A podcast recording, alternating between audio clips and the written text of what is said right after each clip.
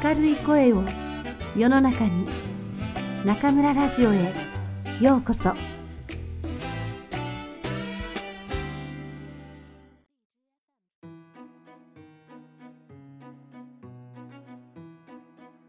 窓際のトットちゃん、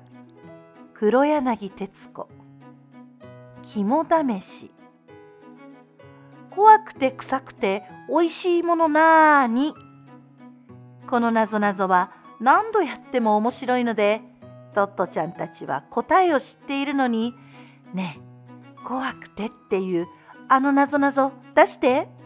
とお互いに出し合っては喜んだ。答えは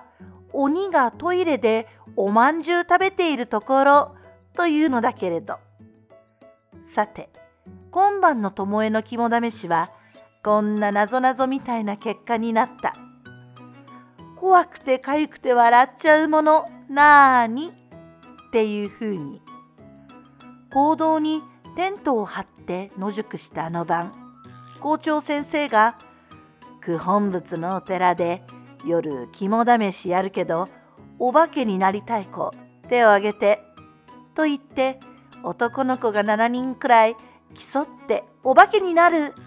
ということになっていた。今日の夕方、みんなが学校に集まると、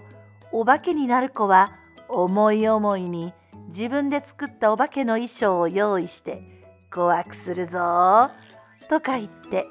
九本仏のお寺のどこかに隠れに行った。あとのさんじゅうにんくらいの子はごにんくらいずつのグループに分かれて、少しずつ時間をずらして学校を出発。九本仏のお寺とお墓を回って学校まで帰ってくる。つまり、どれだけ怖いのを我慢できるかの肝試しだけど、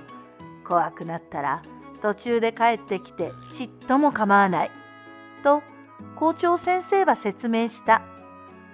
トットちゃんはママから懐中電灯を借りてきた。なくさないでねとママは言った。男の子の中にはお化けを捕まえると言って蝶々を取る網とか、お化けを縛ってやると言って縄を持ってきた子もいた。校長先生が説明したり、じゃんけんでグループを決めているうちにかなり暗くなってきて、いよいよ第一のグループは出発していいということになった。みんな興奮してキーキー言いながら校門を出ていった。そしていよいよトットちゃんたちのグループの番になった。九本仏のお寺に行くまではお化け出ないと先生は言ったけど、絶対に途中で出ないかなとビクビクしながら、やっと仁王様の見えるお寺の入り口にたどり着いた。夜のお寺はお月様が出ていても暗いみたいで、いつもは広々として気持ちのいい境内なのに、今日はどこからお化けが出てくるかわからないと思うと、もうトットちゃんたちは怖くて怖くてどうしようもなかった。だからちょっと風で木が揺れるとキャーッ、足でぐにゃっとしたものを踏むと出た。しまいにはお互いに手をつないでる相手さえもお化けじゃないかと心配になったくらいだった。トットちゃんはもうお墓まで行かないことにした。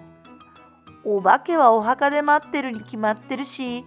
もう十分に肝試しがどんなのかって分かったから、帰った方がいいと考えたからだった。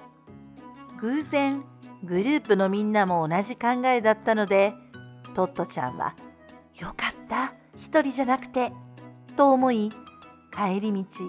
みんなはもう一目散だった。学校に帰ると前に行った組も帰ってきていて、みんなも怖いからほとんどお墓まで行かなかったと分かった。そのうち白い布を頭からかぶった男の子がわーわー泣きながら先生に連れられて門から入ってきた。その子はお化けになってずっとお墓の中にしゃがんでみんなを待っていたけど誰も来ないし、だんだん怖くなってとうとうお墓から外に出て道で泣いているところを巡回してた先生に見つけられ帰ってきたのだった。みんながその子を慰めていると、また泣きながら違うお化けと男の子が帰ってきた。お化けの子は誰かがお墓に入ってきたので、お化けと言おうと思って前に飛び出したら、走ってきたその男の子と正面衝突して、二人ともびっくりしたのと痛いのとで、おいおい泣きながら一緒に走ってきたのだった。